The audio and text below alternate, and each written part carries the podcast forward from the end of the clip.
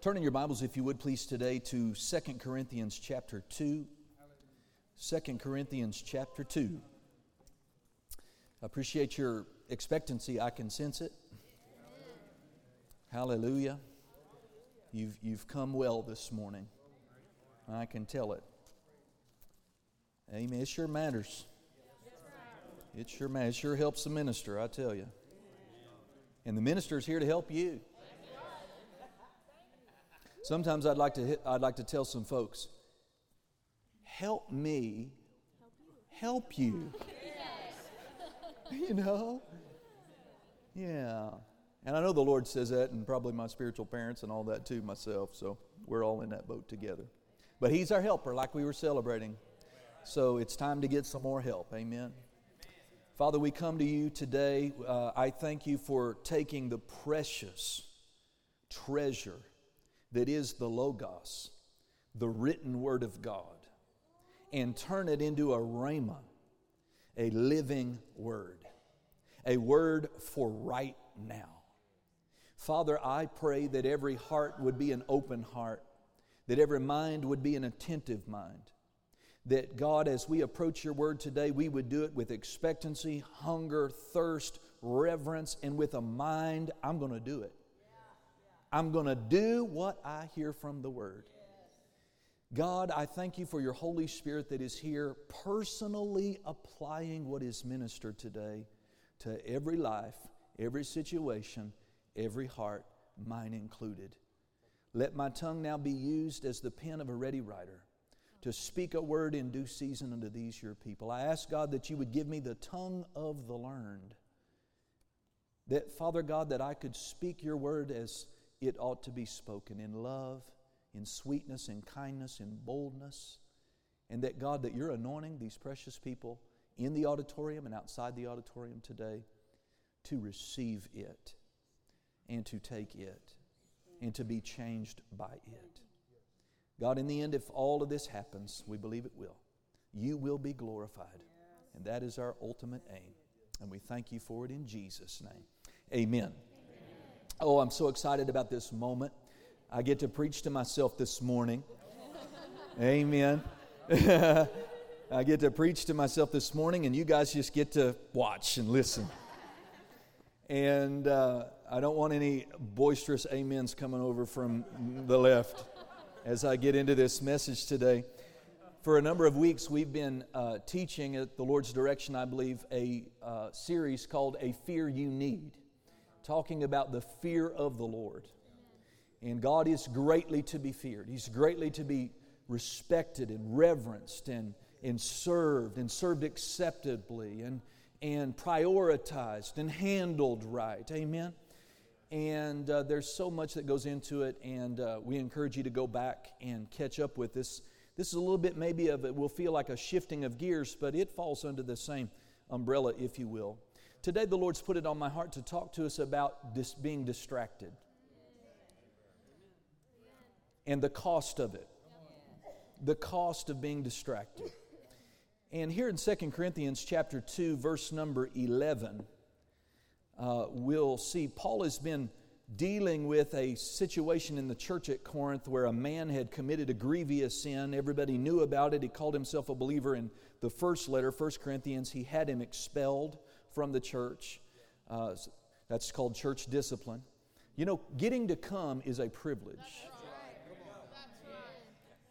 Becoming a member is not, you know, guaranteed. Hallelujah. And it's a privilege. It's a privilege. And uh, he had violated that. And so Paul had turned him out. Well, uh, evidently, the spiritual and the natural application of spiritual discipline worked. Sometime later, this man came and repented. And so, Paul, in this second letter, is opening up, talking about other things, but he's primarily talking about this man and saying, okay, he's repented. Now it's time to, for him to be reconciled and restored into right standing and right fellowship with the church. Yeah. And he says, be careful about not forgiving. Uh-huh. That's, that's the context. I want you to have the context because I'm only going to read this one verse here. Amen. And so he says in verse 11, lest Satan should get an advantage of us. For we are not ignorant of his devices. So, the device of the devil that he was actually dealing with there is Satan's device or scheme or strategy to get people into unforgiveness. Uh-huh. I don't have time to preach that, but listen, you, if you are uh, crosswise with somebody, amen, and you hold ill will in your heart, I don't care toward yourself, anybody, you better get rid of that. Because you're, you're flowing with, you're yielding to a scheme of the devil. And he only comes to steal, kill, and destroy.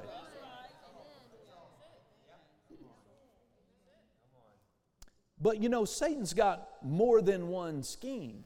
It's got more than one device, more than one strategy. In Ephesians 6, we're not going there. He talks about having the whole armor of God on our, on our lives so that we can stand against the wiles, plural, of the devil. Wiles is another word for schemes, for strategies. Notice that's in the plural. He's got more than one.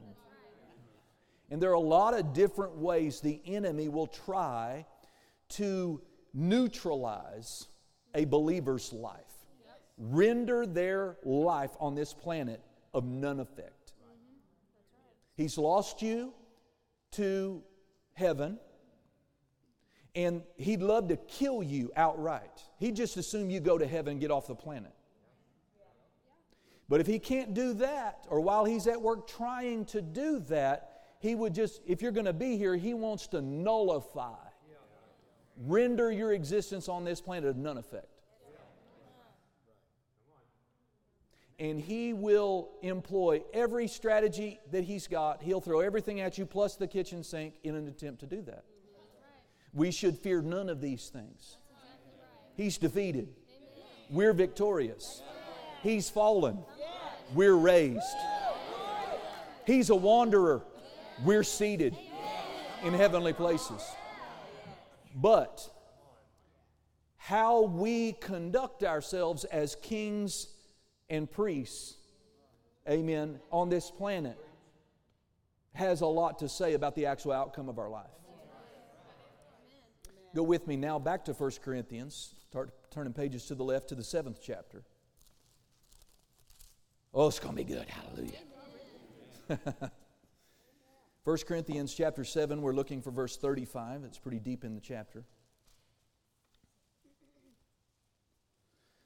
The, the entire chapter of, well, almost the entire chapter of 1 Corinthians 7, Paul is dealing with matters that they had asked him about relating to relationships and marriage. It's a wonderful study, a lot of insight there. And, uh, but uh, in his teaching and giving advice and counsel, he, he sort of culminates part of this in this 35th verse. So I realize I'm not giving you the full context, but I don't want to keep you here till 2 p.m., right? Thank you, Pastor. All right. Amen. So in verse 35, uh, 35, it says, And this I speak for your own profit. So stop. This is for my own good. Paul's trying to help me. And since the Holy Ghost is on Paul, you can say, God's trying to help me. Amen? He's trying to help me. I don't speak, I speak this for your own profit, and not that I may cast a snare upon you, but for that which is comely or seemly or profitable or good. Now, notice the culmination of it, and that you may attend upon the Lord without distraction. Now, I studied a lot of words. I believe I'm right about this that this word attend means to employ or your employ. Now, we know about that word employ. Most of us are employed. We know, or we were, and we know what that means. And if we're not careful, we can think that's, that's the all and the end all. But no, we have an employment spiritually. We have an employment spiritually. Amen? And it's going to require time. Everyone say time. time. Effort. Everyone say effort. Time and effort on all of our parts. Amen. Amen. We need to be attending upon the Lord without distraction. Let me read this to you from the New Living Translation. Uh, no, no, no. Uh, amplified, I'm sorry. Let me skip down in my notes. The Amplified of this says, Now I say this for your own welfare and your own profit, not to put a halter of restraint upon you, but to promote what is seemly and in good order, and to secure your undistracted, undivided devotion to the Lord. Hallelujah. And so, as I approach this, listen, I already told you I'm preaching myself.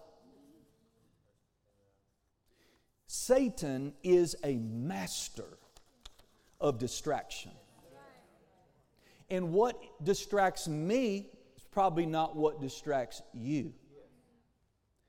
But that which would unduly take you and I away from attending to the Lord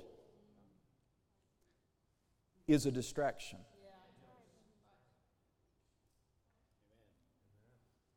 Amen? Paul here is by the Spirit trying to secure this local church, right? And to help the believers at Corinth to live their lives in divine order, properly. And he said, in order for this to happen, you're going to have to deal with distraction.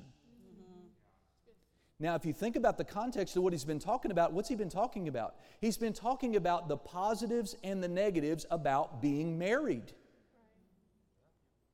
So, but in some, he basically says, to the one that would have the grace to stay single, they have an advantage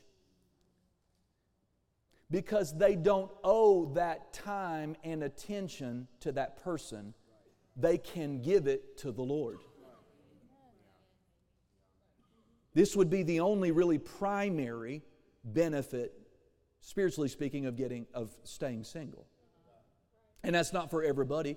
God said let he he didn't create Adam single and leave him there. He said it's not good. So for most of us, we'll be married. But listen, can even your spouse be a distraction? Yes. Now we owe Paul. He teaches us here: if you're married, you owe them proper time. You owe it to them. You need to pay that. But there's a balance even in that. And the balance is, well, honey, I, I love you, but I got to go play golf. That's not it. I got to go hunting. That's not it. I got to go play bridge. That's not it. It's devotion to the Lord, attending to the Lord, attending to the Lord with as with a as a singular mind and heart as you can muster.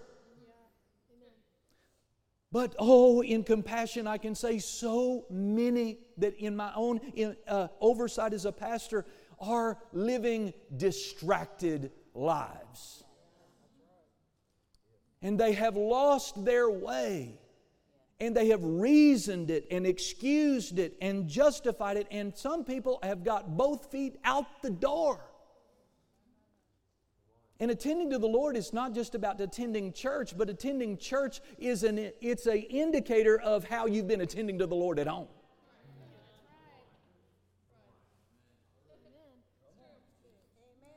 And we live in the most distracted age that there has ever. We have more challenges than any other generation that has ever lived. Listen, cell phones are destroying people. They are turning people into mindless zombies.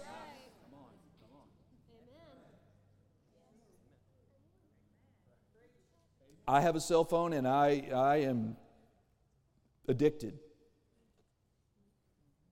But I'm working on it. I said, I'm working on it.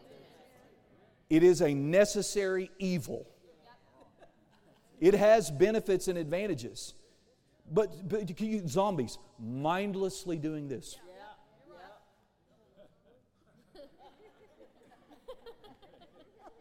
They've, they've done it so long, they forgot what color the sky is. And when you think about what's on there that really helps you,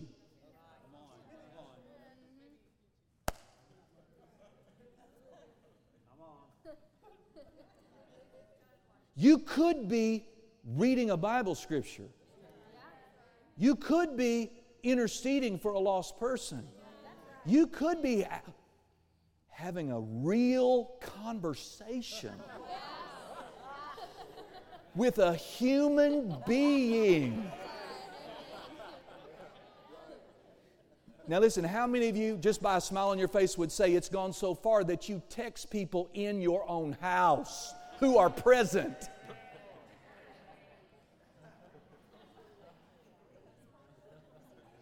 My wife will text the kids upstairs because she doesn't want to walk the 12 steps.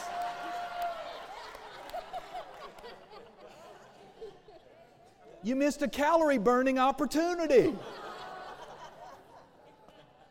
I have to get her a little bit because she's going to hit me really hard after this service. I know I'm provoking you a little bit. Oh, help me, Jesus. Now, I hope we laugh a lot. But this is super serious, super serious. Satan, again, what's his goal, Deacon Kevin? He wants to nullify your life, render your Christian service a zero. And he's winning this fight. He's winning these battles. Amen. Soldiers in the army of God, not even in their bunk, not even in their position, not at their foxhole. They're not in position because they're scrolling. And that's not the only distraction, but it's a big one today. Scrolling, surfing, you know, all of these different things. But again, it's maybe that's not your deal, but you got a deal. I'm going to hear Dr. Dufresne from heaven. He's proud of me this morning. And I know he picked it up from Brother Hagin. Busy, busy, busy. Where you been? Here it comes. And listen, I mean, I, I, I, live in this planet. I know what it's like. There's so much to do. Isn't there? So much to do. Oh. Right? You have to scroll at least five miles every day on your, you know, I mean. But we've got to cook the meals. We've got to get the kids off to school. We've got to maintain the house. We've got to cut the grass. We've got to go to work. We've got to please the boss. And then, way out there down the line, I ought to think about that whole Pastor Chris guy, you know, and, and come to church every now and then. But see, distracted. Distracted. Amen? Listen to the definition of the word distraction.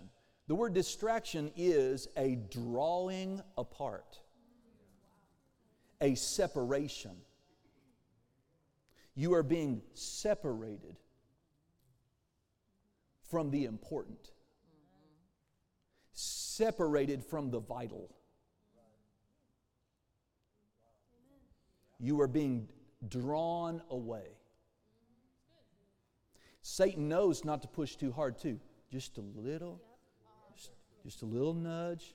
And then you actually sit down and read your Bible and he's going to flood your mind with, what about this and what about that? And, and, and ding, ding, bell, ding, dong. There goes the cell phone, right? Ding, dong, you know. And I, you know, when I'm walking around, I'm like, I know I ought to be doing things. What is it I'm supposed to do? I actually sit down and go to pray and talk to God, and my mind is flooded with everything that I need to do. Come on, you're like me. And the devil will tell us things like, you remember Pastor Chris talking about excellence, right? And, and, you know, and having your flower beds, right? And you need to get out there. Yes, that's all true. But what about the Lord? What about, what about devotion to Him? What about spending time with Him? The uh, dictionary defines distraction as confusion from a multiplicity of objects crowding the mind. Oh, they got me. Right?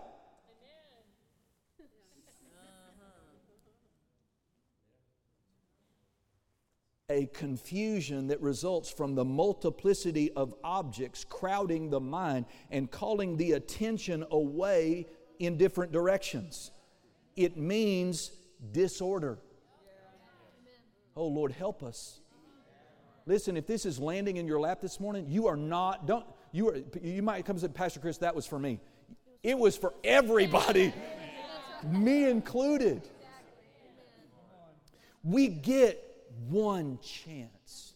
One, we have one call, one opportunity. We get this day right here, this moment right here, this day, and it's over. What will go into the annals of eternity that will echo for any eternity? What will, what will we do at all today that will count for eternity? Anything?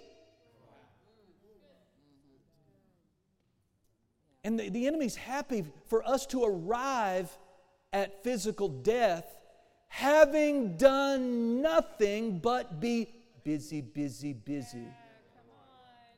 And you never did, and you're going to face Jesus like I am, and he's going to say, I'd like to talk to you about your call. What did you do about that call? Um, tell me.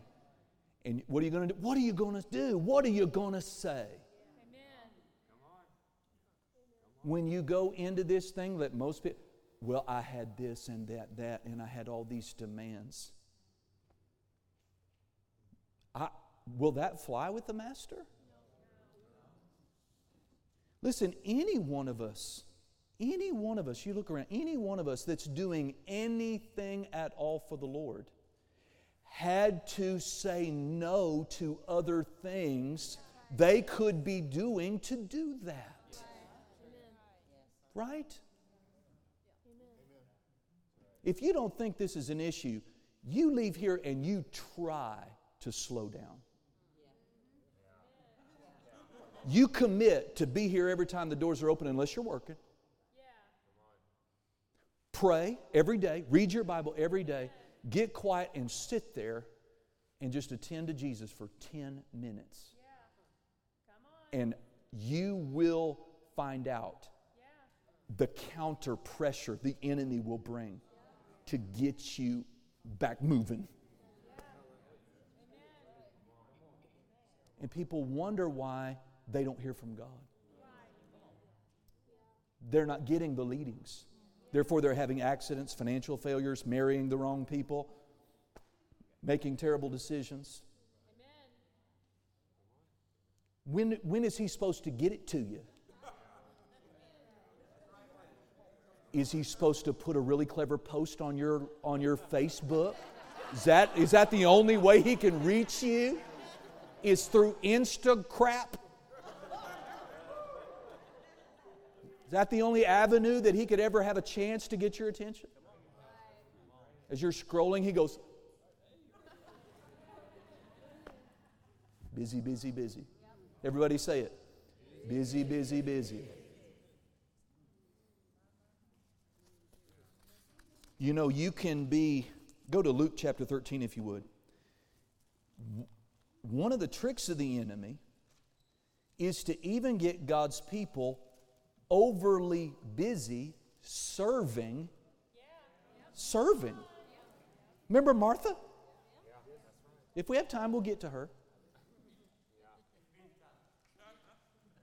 Right? I, have dealt with, you know, precious, precious people faithful, loyal. They won't sit under the ministry of the word. They won't. Even when I've gotten in front of them and said, I don't want you back here. I don't want you doing this. I need to see your face in a chair.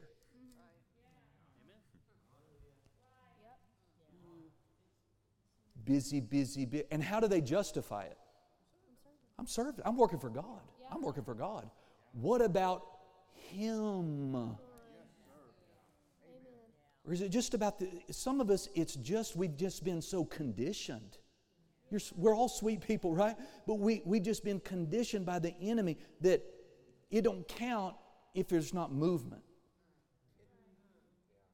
If you're not running, it doesn't count.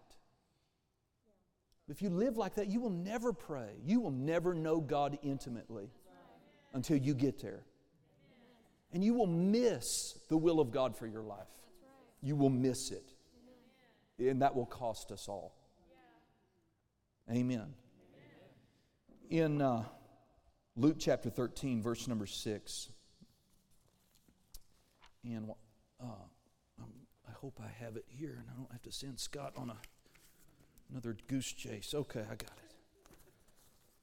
All right, praise God. Are you ready for this? Are y'all okay? Do you have a little bit more time? Okay. This is the juicy part.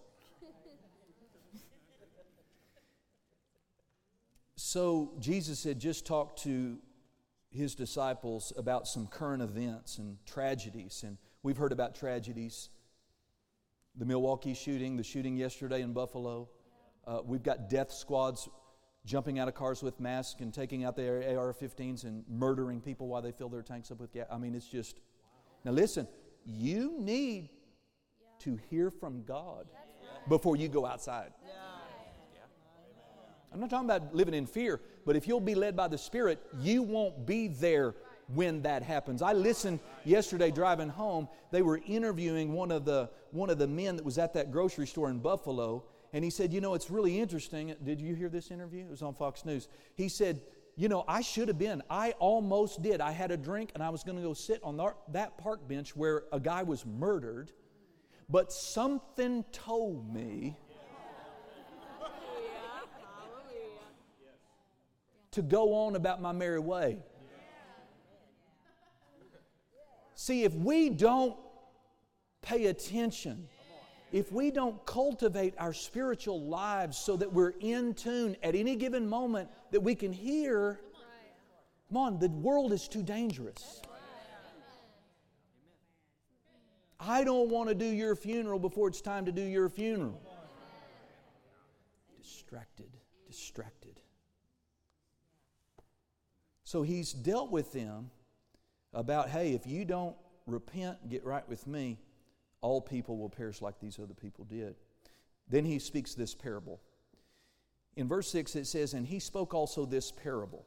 A certain man had a fig tree. For time's sake, I'm just going to teach as I go. You and I are the fig tree. Okay? A certain man had a fig tree. In other words, the fig tree is owned by somebody and I'm the fig tree. Planted in his vineyard. And he came and sought fruit thereon. Fruit on what? The fig tree he owned. The fig tree he planted. What's he looking for? Fruit. What did he find? No fruit. Then said he to the dresser of the vineyard, Behold, these three years I come seeking fruit on this fig tree and find none. Cut it down. Cut it down. Who's the fig tree? Cut it down. And he answering said unto him, Lord, let it alone this year.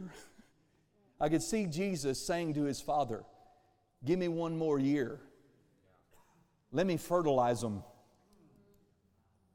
Give them one more year. This is mercy. I said, This is mercy. Let it alone this year also, and I shall dung about it. I shall ding it and dung it, if you read King James. I don't want him to ever have to ding me and dung me. When he shows up to inspect my tree, I want there to be fruit on it. And I can be sweet and I can be a good person. I can really love Jesus in my heart, but be so busy, busy, busy, and distracted, and my life so out of order that I might be deceived into thinking that what I'm giving my life to is necessary or worthwhile, but it doesn't produce any fruit that He cares about. But thank God for many fruitless Christians, there is a little bit of an extended time to see if they can figure it out. Verse 9 says, And if it bear fruit, well, and if not, after that, we will cut it down. Now, this speaks volumes to me. Think of yourself, I'm thinking of myself. as this one of these trees. Amen. And I think about his the vineyard is the kingdom. The vineyard is the kingdom of God. The vineyard can also, I believe, apply to where you and I most experience the kingdom, the local church. So you, you and I, we may have gotten you know, COVID and all this, but people, it doesn't matter. COVID's over, kind of, sort of. I know it's not as big of a deal as it was, but now people are just distracted with something different. And people aren't where they're supposed to be. They're not spending any time even at home with the Lord. If you've got children 10, 11, 12, 13, you should ask them, quiz them about Bible stories and Bible characters. And if they can't answer basic questions,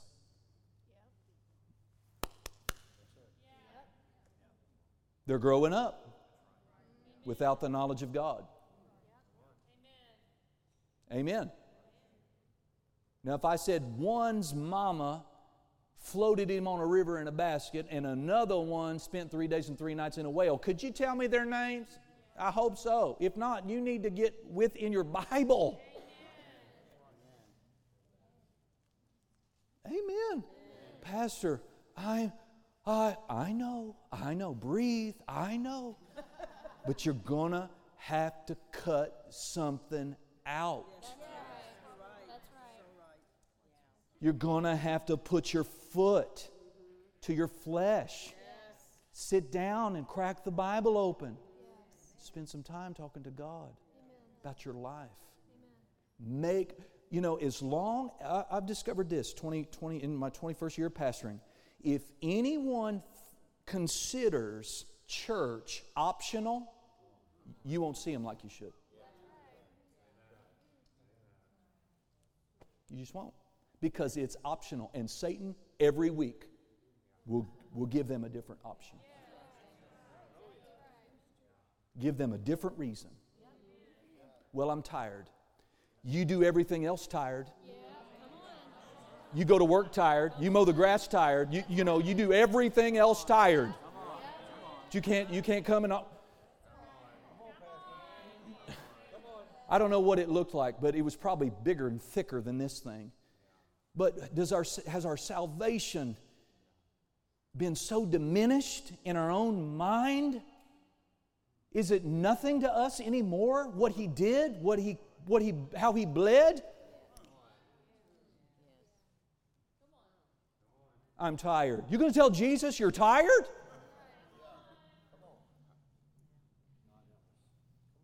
Come on. Why are you tired?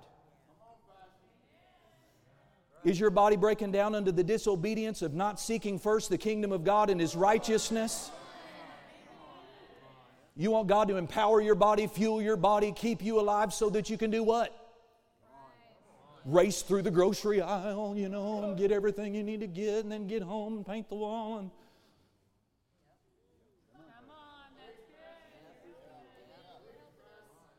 This is what he did and he hung on it.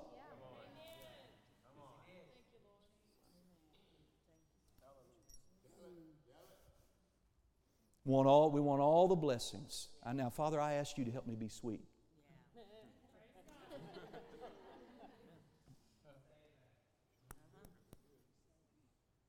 Church has just become a, if I can, I will. Optional.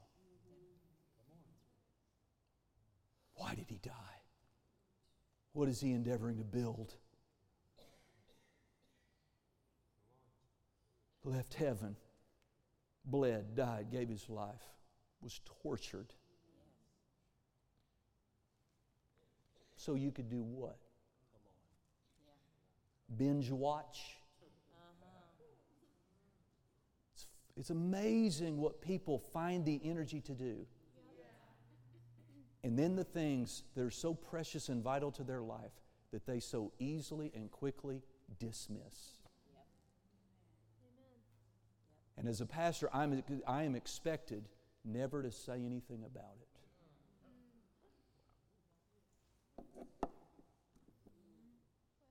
Pastor, you're too hard. You don't understand. You don't live my life. No, I don't. I don't. But I am your pastor. And we have to be shaken out of the fog. Now, notice, I want to bring your attention here. I'm, I'm going to be done here in a second. Y'all just hold on. Notice this word, we don't ever use it in verse 7. Then said he unto the dresser of the vineyard, Behold, these three years I come seeking fruit on this fig tree and find none. Cut it down. Why cumber? Why cumbereth it in the ground? Now, this word cumber is really interesting. You want to know what it means? The word, you, you've probably heard the word more encumbered.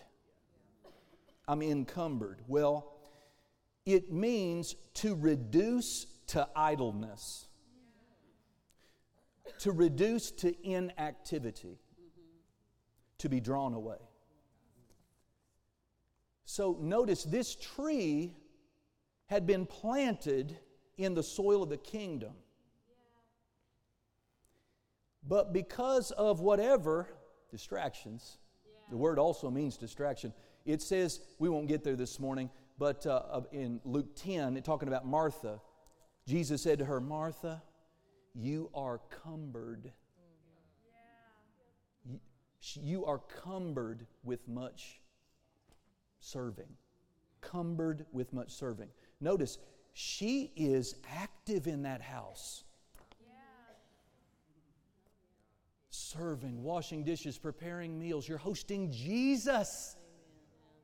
She's not inactive, but she's cumbered. She's calling for her sister Mary. She wants Jesus to rebuke Mary, who is doing what? Sitting. Attending to Jesus' words.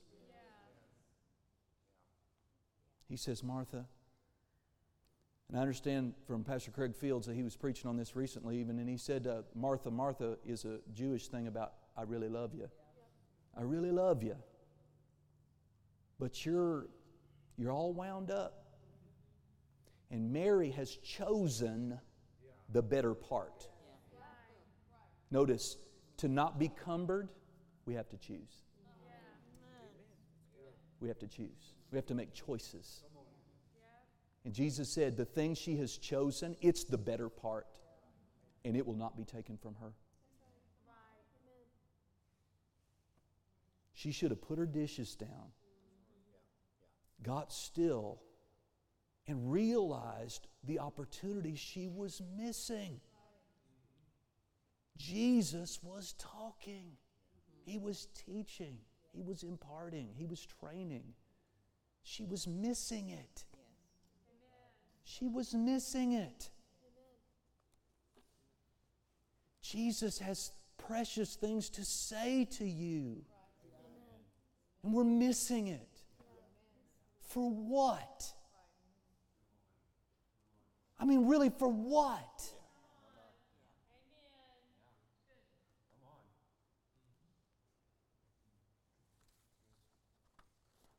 The busier I get and the, the, the bigger of the, the, as the ministry adds bigness, God keeps dealing with me about giving more away. I have to protect my fellowship with Him. I have to guard it.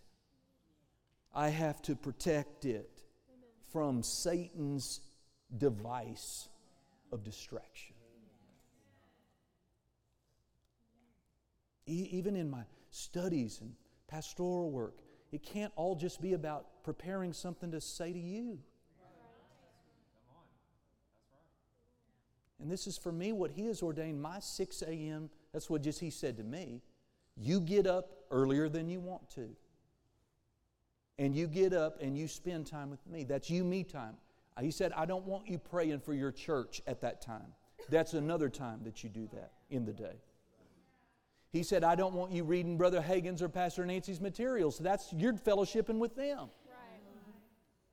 He said, You can sit quietly in my presence, you can praise, you can worship, you can pray, you can read the word. But I want that time with you. Now, do you have that kind of time every day with Jesus? Well, is it probably because you're distracted?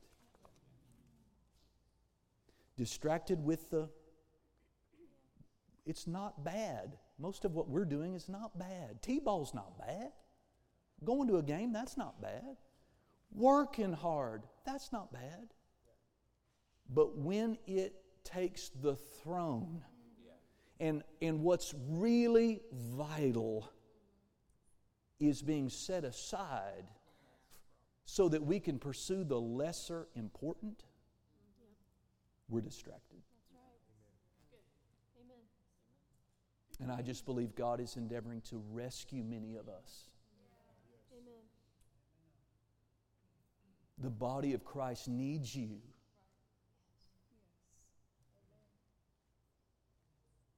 Your local church needs you. The lost world needs you.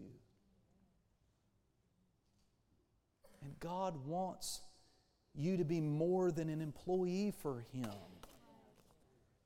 And He doesn't want to be your blessing vending machine. He only hears from you when you want something. When are you going to just come and say, I don't have an agenda? It's not all about miracles, signs, and wonders right now. I just wanted to spend some time. Amen? Now, don't leave here and set some goals that are not attainable. Some of you aren't doing anything. Read a chapter a day. Get the faith builders thing out there on the desk by the door. Read the Bible with us. Amen. Watch one less television program and trade that time to do something spiritual. Be amazing what it does for you. Close with this last statement here. I'm not saying this to try to put some heavy burden on you, like Paul said. What I'm trying to do is to secure your undivided, undistracted devotion to the Lord. It's up to you. Amen? I said it's up to you. Hallelujah. Let's all stand on our feet this morning. You did some really good listening. Thank you. Really good receiving. But you realize, as challenging as this moment might have been, this isn't the hard part. I said, This is not the hard part, guys. It's, it's the moment you hit the blacktop out there. Welcome to the hard part. I'll be praying for you. Will you be praying for me? Amen. Well, I believe God's pleased with us this morning. Father, I just uh, conclude this.